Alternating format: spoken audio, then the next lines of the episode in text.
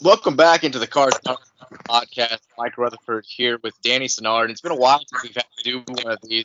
Um, you know, with there being no sports for six months, we haven't had to talk about a, a Louisville loss in a long time and kind of readjusting our expectations. But here we are. Uh, we're going to talk primarily today in this episode about the Cards' loss to Miami from Saturday night.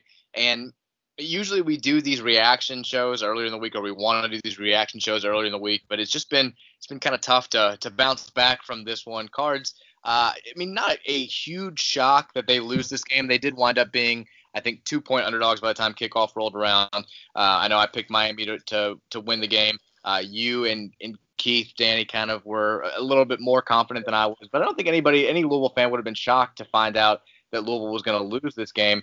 It was the way in which it happened, which still has people a little bit, uh, I don't know, shook. So we're going to get to all that good stuff. Before we do, uh, Danny, how are you? I know you were at the river over the weekend. You got really, really drunk for a Louisville game for the second time in as many weeks. Have you recovered from that uh, that outing? Yeah, Saturday uh, we were down at Barren River with uh, uh, so three other families.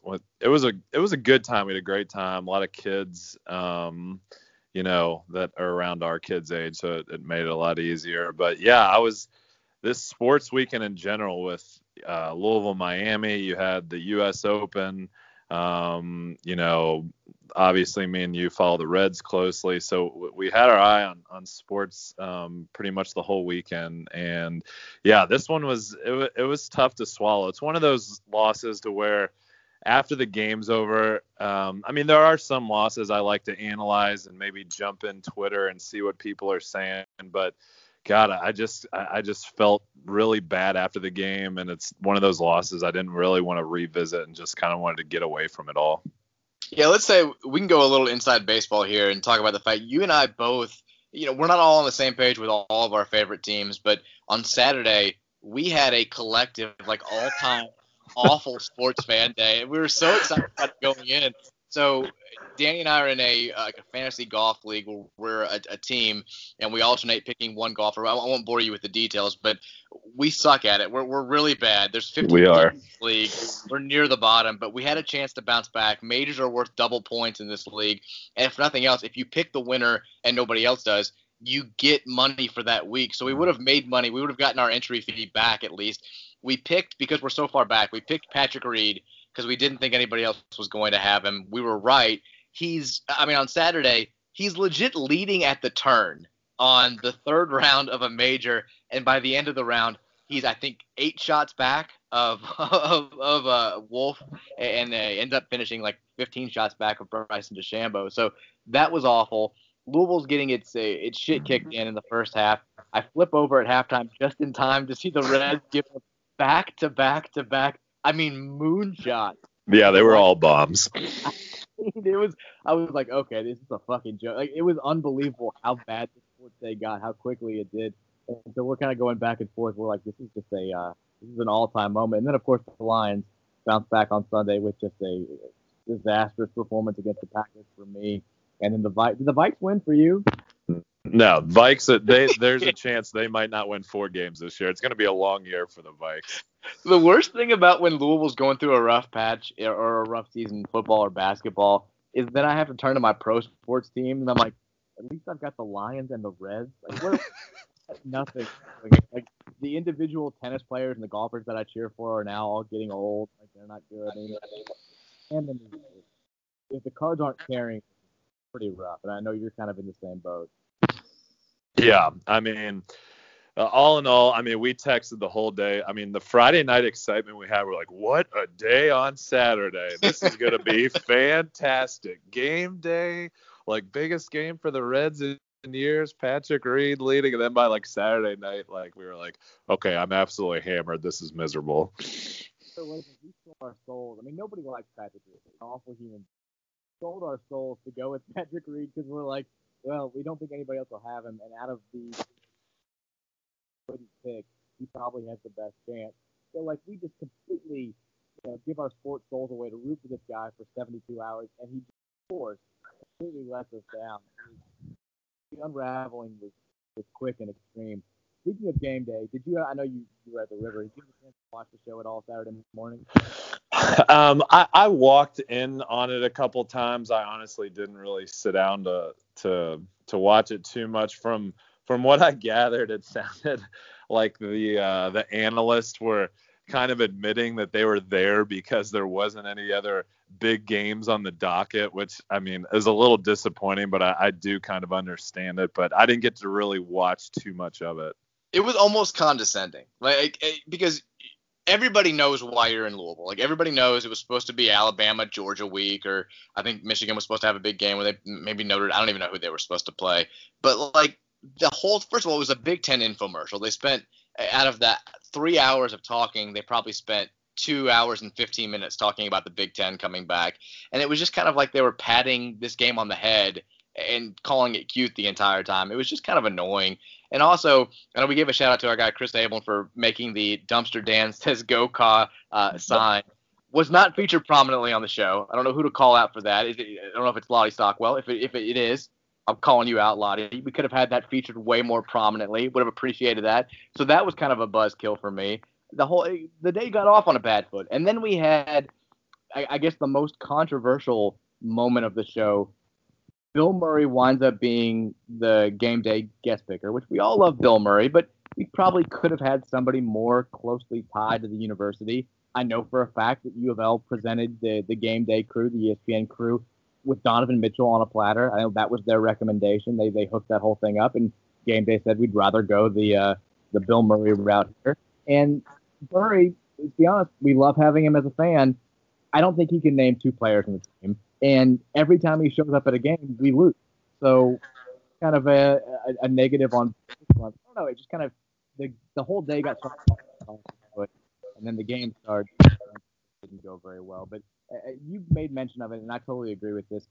It's not really a difficult game to talk about to break down. I mean, I, the offense was good. Malik Cunningham, who's now back to Malik, he's not Micale anymore. He struggled a little bit early on, but was was good in the second half. He certainly was good enough. Javian Hawkins is awesome. People that we knew were awesome, they're awesome.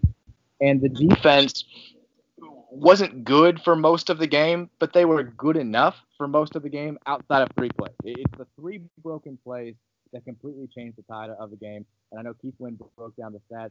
On 57 defensive plays, Louisville gave up an average of 5.05 yards per play. And then on three plays, they gave up an average of 65.6. Those three plays really just completely changed the game. They allowed Miami the entire time. But just give me, I know we're all a little bit more down today or going into the weekend, but how much does this your overall view of the season and your overall view of this game? Um, I wouldn't. I honestly, even though the final score and, and kind of the way the game played out to where um, you know the game was almost over. You know, at the beginning of the fourth quarter, it seemed like, and Miami pretty much controlled the game. I don't think it, it really affects my outlook for the season. I, I still think offensively, um, you know, we're going to be fine. I, I, actually thought they played decent offensively. There were some third downs that they missed. Um, we had not a lot of penalties, but just some penalties at bad times that really kind of set us back um, a little bit. But man, I mean, the defense that was very disappointing. Uh, you know, were we outclassed?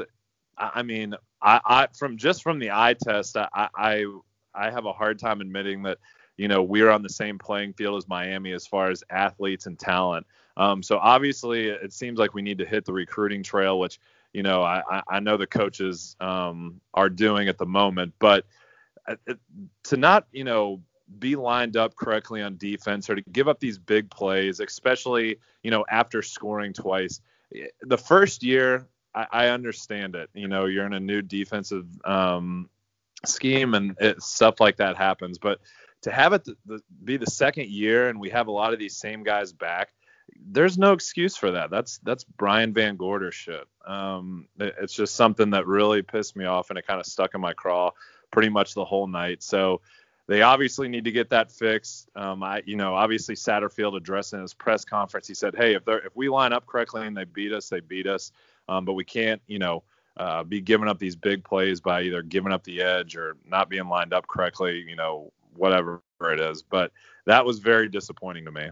I think it's where all Louisville fans are. I, I think it's it's one thing to use Satterfield's quote if, if, you line up against those guys and they're just better than you for four quarters. Which I mean, if you take those plays away, does Miami still probably win the game? It, it seems likely, but it would have been much closer for sure.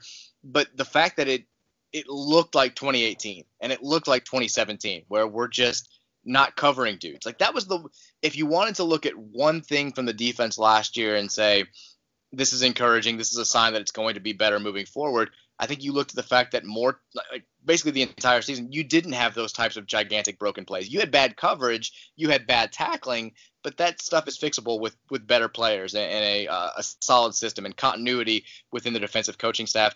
This was, it felt like a throwback to those the, the Brian VanGorder and the you know Sirmon years and, and even a little bit of the the late Grantham years when he stopped caring because he hated Petrino. Like this was it was it was and the one that really I think killed the whole evening was I guess it was the last one, but Louisville comes out, starts the second half, impressive drive, they score, they get momentum. Miami scores first play, that sucks. But then Louisville answers back. Like like they they get off the mat, they drive back down the field, they score, and you're thinking, okay, it's a game. Like let's just play it right. And then for Miami on the very very next play to have the exact same thing happen again, to have a wide receiver totally uncovered, that was the one where I felt like you know all the fans, even the team, kind of had their backs broken, and it, it you know it, it, just it wasn't going to be our night after that moment. Malik Cunningham, again, he was good enough. I know he misses the the touchdown pass, the wide open pass to Ean Pfeifer in the first half, but he certainly was good enough in the second half to to win that game if the defense just plays well enough. But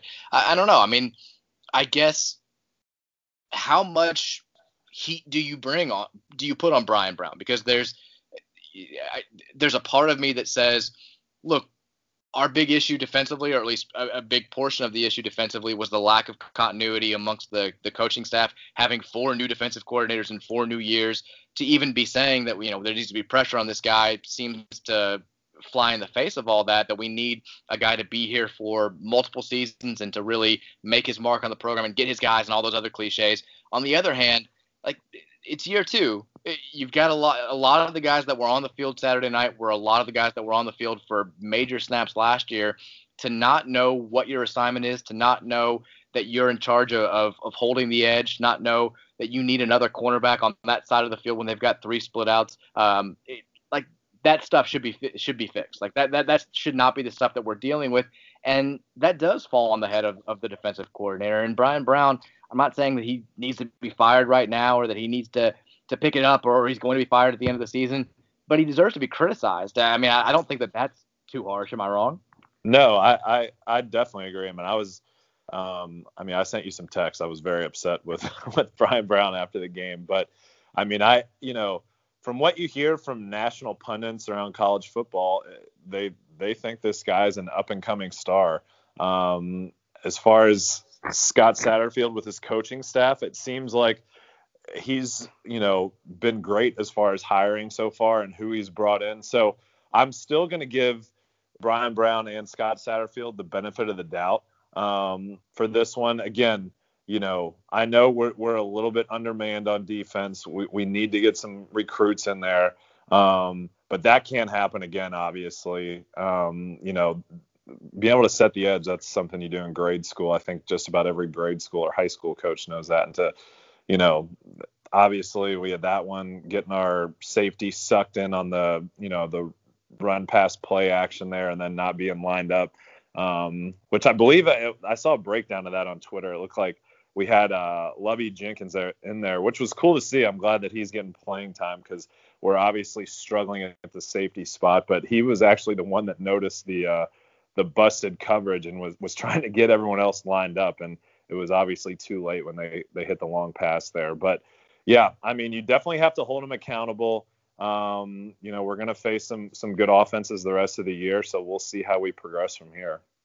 Yeah i don't know exactly. I, I know there have been some conflicting takes on who was to blame for the the three big busts but I, I think it's safe to say Isaiah Hayes had a rough night just overall, like just out of position, and then even when he was in position, not being able to make plays. And uh, I know he he didn't play poorly against Western Kentucky, but that was a night that he'd like to forget. And he wasn't alone. It certainly wasn't all him, but yeah, it was just it, it's it, it's not a good look on national TV to have three plays where you're just legit not touching the guy who winds up going to the end zone, and that's what happened to Louisville uh, on Saturday night. Um, and uh, one more thing, and I'll and Keith will probably be able to explain this better um, next time you have him on, but man, it just seemed like so much like uh, Miami. Besides the penalties, I thought looked well coached. They were prepared for what we were going to run on third downs, and on defense, um, they attacked what I guess they thought was our weak spot, which was outside the boundary. A lot of screen passes. Um, you know, it, it, seemed like we were playing way off in coverage, and we didn't adjust at all. So um, I got to give credit to Miami's coaching staff. It looked like they were, you know, prepared and um, I mean, I, they were uh, they were better than I thought. I thought King was really good, and I and I thought their field goal kicker was um, amazing as well. So um, they're they're going to be a force to be reckoned with, I think, in the ACC. We, yeah, the, the kicker, just real quickly, is that the greatest college kicker in the history of football? that, that, was unbelievable. I was like, I mean, uh, the, the one was good from like at minimum like 65 yards. First of all, like he and the punter looked like they could just beat up anybody's middle linebackers for the entire. Like they look like the badass dudes from Training Day. Like they are uh, just incredibly intimidating. And then he gets out there and he hits a. I mean, I, I knew that he was good because they talked about how good he was at FIU, but I didn't. I mean, I, I wasn't expecting him to just destroy a 57 yard. I mean, he put spin on the ball like from 57 out. It was it was uh, it was awfully impressive. And like that kind of set the tone right off the bat. Like when we thought we had a big stop, like I'm expecting the punt team to come out and then he just comes out and drills that to make it a 20 to six game. Like they were they were real solid across the board. You mentioned the quick outs to the outside. I think that's something Louisville's going to have to get fixed because teams are going to continue to attack it. I know it's a big part of Clemson's offense, but you're seeing more and more teams run those quick outs to try and pick up, you know, just chunk yards because it's easier for a lot of those teams, if, if you're going up against safeties that maybe aren't big or aren't great at tackling, to get three or four yards on that play than it is to run for three or four yards up the gut. And Louisville, the middle of the defense actually played pretty well. Like they had spies on D'Eriq King for most of the night, and King didn't hurt Louisville at all with his feet. He only rushed uh, eight times for nine yards, but it was really just his arm. He's really, really good. But if you wanted to point to something positive defensively, I thought they did a good job of not letting him, um, you know, extend plays or, or on design runs, get loose and make plays in the open field. And really, Miami on the ground didn't hurt Louisville at all. The only uh, reason Cameron Harris had the nine carries for 134 yards and a touchdown was that 75 yard touchdown run. Outside of that play, Louisville's rush defense was really good, but the secondary secondary's got to get better. And I know we've been saying that for what feels like the last four years, but it, it's pretty obvious. You need dudes there who can not just cover deep, who can not just uh, you know prevent you from getting beat with a long ball, but who can step up and make tackles in the open field because the secondary's tackling was really poor against Western and it was even worse against Miami. So uh, clearly needs to be improved. Uh, we also, speaking of Western, they lose to Liberty at home that's not good. Like yeah. that seems a little bit concerning. That was part of the bad vibes early day when we were like, all right, like sports really aren't going away. And we saw the Western score, and then we saw the line for the Louisville Miami game just do a complete 180, and it was like, okay, maybe uh, maybe Vegas knows something here. Um, if we're looking at other positive things, I mean, Javian Hawkins, as good as advertised against a, a real physical Miami defense. Uh, the little guy, 27 carries, 164 yards, one touchdown. Had that fantastic 19-yard uh, touchdown run where he spun out of a couple of tackles. And that's the thing about him is when you see his size, when you see he's five foot nine, 165 pounds or whatever he is, you assume that he's just this, you know, elite guy who's going to break big plays, but doesn't make a whole lot of you know doesn't get a whole lot of yards after initial contact and that's not true he's really good at breaking tackles i mean again, if you're pointing to something positive, Malik's second half play was good, but I feel like Javian Hawkins the biggest bright spot of, of Saturday night. I, I, completely agree, and he did it like you said. He he was physical, and Miami's a physical defense. He he he ran through the tackles. Um, you know, he ran up the middle, and then obviously his touchdown run where he was able to kind of spin out of trouble and bounce it outside was one of the more impressive runs that we've seen from him here. So, yeah, I mean, he's the total package. We're we're totally lucky to have him, and I I honestly think, and I think the coaching staff knows this. He's kind of the example. Um, I think that he. Scott wants the players to kind of take after is the heart he was showing there in the second half. I did love that um, Kelly Dickey pointed this out a couple of months ago with the NCAA saying that everybody who plays football this year is retaining a year of eligibility, like nobody's burning it because he, you know, he redshirted and then he played last year and he's playing. Like he still currently has four years of eligibility remaining. Like we could have JV and I don't think we're going to, but we could have JV and Hawkins through the uh, the, the 2023 season if he wanted to stay here for a total of six years. But he is awfully good. If he did say, I think he'd break about every record that the school has. Hassan Hall, um, nine carries for 37 yards. He got dinged up. He's listed as day to day right now, and that's going to be a, a pretty big blow because there's not a whole lot of experience behind those top two. As good as those two guys are in the backfield, Maurice Burkley is I mean, he's not really a, a, game breaker. He's played a little bit. Aidan Robbins got his first action, uh, at least with carries of the season, the Manual High School product, two carries for six yards. We need Hassan Hall better, not just for uh, depth at running back, but also he's a help in this in the special teams uh, as well. But um, I guess if we're looking at other bright spots from Saturday night, Tutu Atwell after a little bit of a quiet game against Western, he leads the receiving corps, eight catches, 114 yards, two touchdowns. Uh, Dez had, had a good game as well, made a bunch of catches outside. The the bummer was Ean Pfeifer not just not getting that that fourth touchdown catch early in the game, but when he finally did make a catch, he got stopped short. For the first time in his career, Ean Pfeifer caught a pass that wasn't for a touchdown and he got fucking destroyed. that was yeah. I thought for sure live that was a, a helmet to helmet, and then like you went back and looked and credit the guy. I mean, he was just an absolute monster and led with his shoulder. But yeah, he uh, that was what you call a depletion there if you're gonna see the touchdown streak end, like at, at least don't almost get killed in the process. Like at, at least make it like a, a, cool catch or something like that. But instead, uh, the the streak ends with just an absolute level.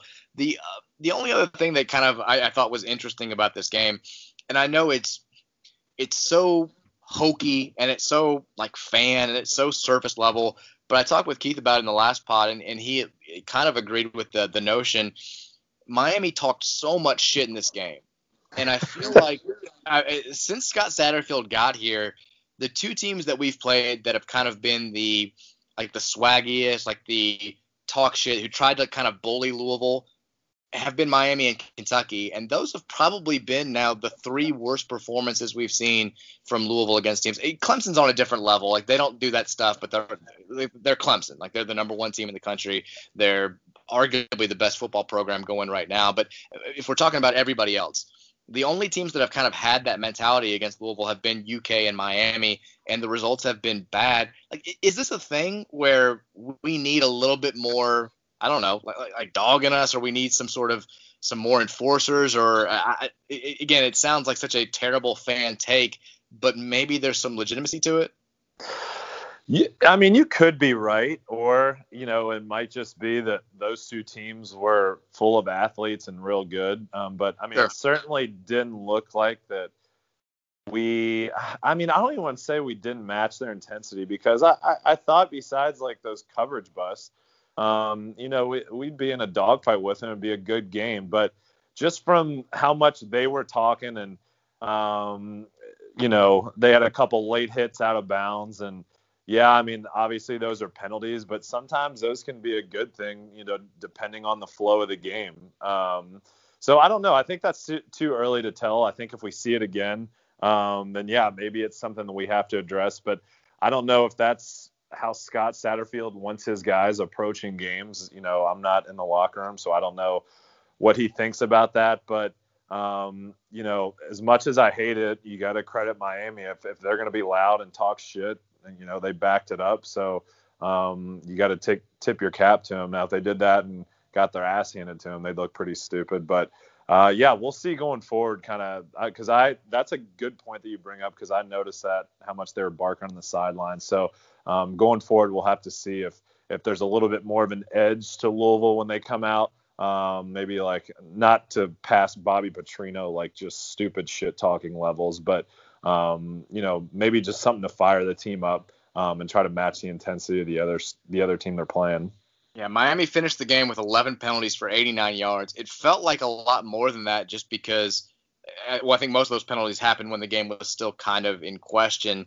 But they also were real visible, real stupid penalties. Like like you said, late hits, um, you know, roughing penalties on the field. You had the dude for the defense who, you know, flipped. I think it was Adonis Boone, flipped his leg over. Um, just real obvious, real dumb penalties. Manny Diaz uh, wanted to clean it up after the game. So to have all that happen and still to lose handily was tough. And then after the game, you've got the Miami players not leaving the field, kind of going at it with our guys. The coaches having to get involved. You had the um, the the kid who had the long touchdown run um, Harris who threw the L's down right when he crossed the the end zone. Like just all that shit just piled up, and it made me, uh, you know, dislike that program and their annoying fans even more. But at the same time, like you said, you're allowed to do that when you're you're taking it to the other team, and that's exactly what Miami did.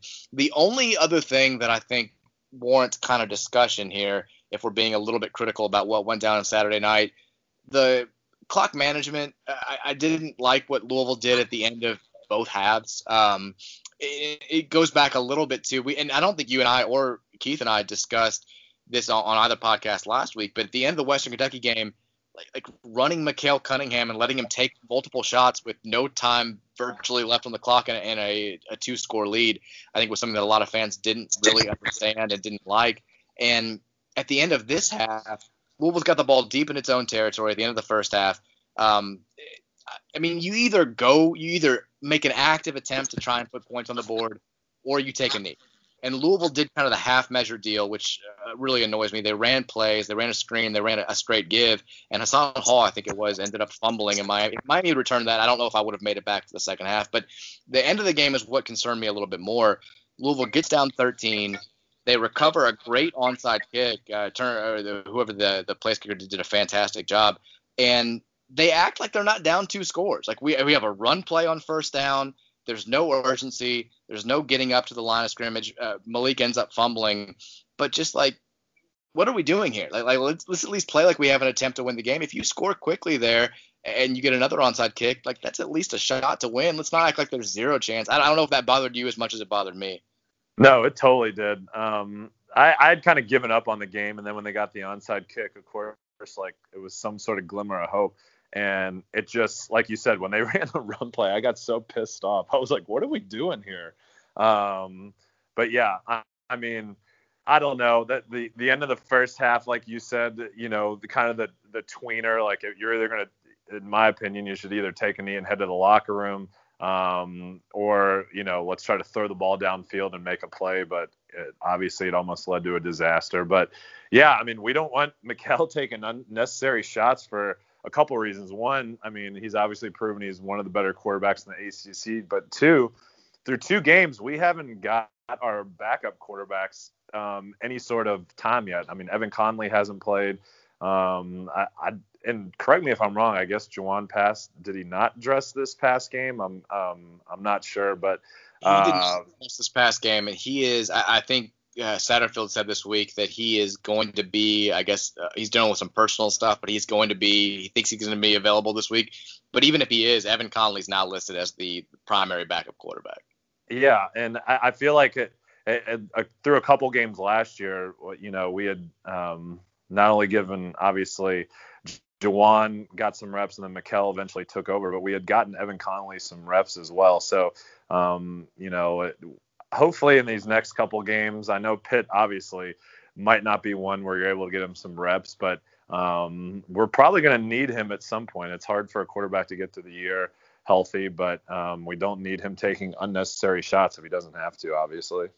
So we're down right now. I, I think the the good thing about if you're a Louisville fan looking for a bounce back or looking for reasons to be optimistic moving forward with the season, Louisville was really good in bounce back opportunities last year. They didn't lose games uh, on back to back weeks. They were some of the best football was played in the week immediately following a loss. And in fact, Scott Satterfield coach teams haven't lost consecutive games since all the way back in 2017. And it's a big deal because this week Louisville's going to play another ranked team. Uh, and I know Pitt probably wouldn't be ranked if we had Big Ten teams in the rankings and Pac-12 teams in the rankings or whatever, and, and we wouldn't be either. But still, They're 21st in the country. They've got one of the best defenses in, in, not just the ACC, but I think in the entire country. Paris Ford is an absolute stud, and Louisville's an underdog. They're going up there, and Pitt is kind of treating this game the way that we treated last week's game. They've got these special black uniforms. They've been really hyping up the game. Their fans are, uh, I think, at least the the ones who cover the team have been way more excited than Louisville fans have been this week. And it's that noon kind of sleepy, sneaky kickoff time this is a kind of a I know we're all still licking our wounds here. This is a pretty big game for Louisville if they want to wind up having the type of season that so many uh, thought they were going to have going into it, and that all of us obviously want them to have. I mean, this feels pretty important. Am I am I just overhyping this? No, not at all. And I mean, I think the past couple years, Pitt hasn't had um, a ton to get too excited about. So for them to start out 2 and 0 and do it in dominating fashion, I, I think this is kind of what they envisioned when they brought in Pat Narduzzi from Michigan State. Uh, and remember, Narduzzi was actually a, a, candidate for Louisville the first go round when Bobby Petrino came back for his second stint. I remember, I think that was the guy I really wanted because his defenses at Michigan State were were amazing at the time. And I was, uh, I mean, obviously at the time I was happy to get Petrino, but I thought Narduzzi would have been a good choice as well. Um, but obviously it looks like he's got the defense playing well right now. Um, you know, they have put up points the, the first couple weeks. So we're going to have our hands full. We're going to have to um, obviously clean it up on defense and um, make sure that we, we play a clean game on the offensive end. But it, it should be a good game. I'm really looking forward to it. All right, do we have a, uh, a Dan in the dump story for this week, or is, is Saturday night's game sufficient? Well, what's funny is you talked about how all the sports on Saturday just went down the shitter like immediately. Well, it actually like didn't really start happening till like almost at like three o'clock. Like Western lost, and I was like, ooh, that's kind of a weird score. And Patrick Reed was even through nine. Um, well, then my phone died, and we were out on the boat in the middle of the lake, and the guy that was driving our boat couldn't get it started. It was our friend Mark, um, and so we literally we thought like the uh, the engine flooded or, or something. It was a boat that we rented, and we just drifted out in the lake for a good like hour, waiting on someone to come like uh, you know, tug us in. And my phone was dead. I was like, God, I mean, I want to get back for the game. What the hell is going on here? Well, turns out our, our buddy Mark, not to throw him too much under the bus because it wasn't his boat, there was like a little like start button like that he hadn't that he had accidentally like pushed off. Um, that it was just a flick of the button. That's all it was, where we could get the boat started again. So we had like 12 kids on this big houseboat to where you know they're crying wanting to get wanting to get back there. And like finally like the guy comes out and just presses a button. He's like there you go man. I was like oh well that's it. So then we then like i get back and i like charge my phone turn on the tv patrick reed is plus eight on the back nine. I was like what the hell's going on? And um, then obviously you know the louisville game started and that fiasco so yeah uh, obviously um, we uh, I'm not a big like experienced boat driver, but um, I'm gonna pin that on my friend a little bit. The the one button push fix I feel like is what happens every time I have to call in a professional for anything. Like it's I go out of my way. We've had problems. Our heating and air conditioning unit is super old, so we've had problems since we moved in. I will spend like 10 hours watching YouTube videos or trying to fix something just to try and avoid having to call shout out to Weber Heating and Air Conditioning because they always come over uh, and get it fixed because I know that like, I'll, I'll do all the steps. I'll, I'll look at everything and I know when I call this guy he's going to come in and fi- in five seconds have it fixed and it's exactly what happens every time. It's so obnoxious but shout out to Mark. Yeah yep I mean obviously uh, me and me and you when it comes to like being handy or like fixing stuff probably not going to be like the guys like on a YouTube channel where you watch like a video of like how good they do it. We're like near the bottom of uh, being like handyman fix it guys. But yeah, the boat thing, um, obviously a, a little bit of an embarrassing moment. All right, so we got. Sorry, I'm having a cough. It's, it's like, are we still live? Are we live here? We're gonna cut it. We're, we're, we're done. Podcast is over. we got Louisville and Pitt coming up on Saturday. I'm gonna have Keith on at some point in the next couple of days to preview that. But uh, Dan, any parting thoughts, or do you just want to get cut off saying go cards?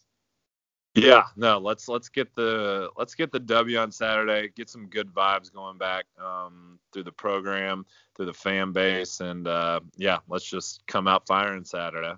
All right, new pod coming later this week. Until we talk to you then, go cards. Go cards.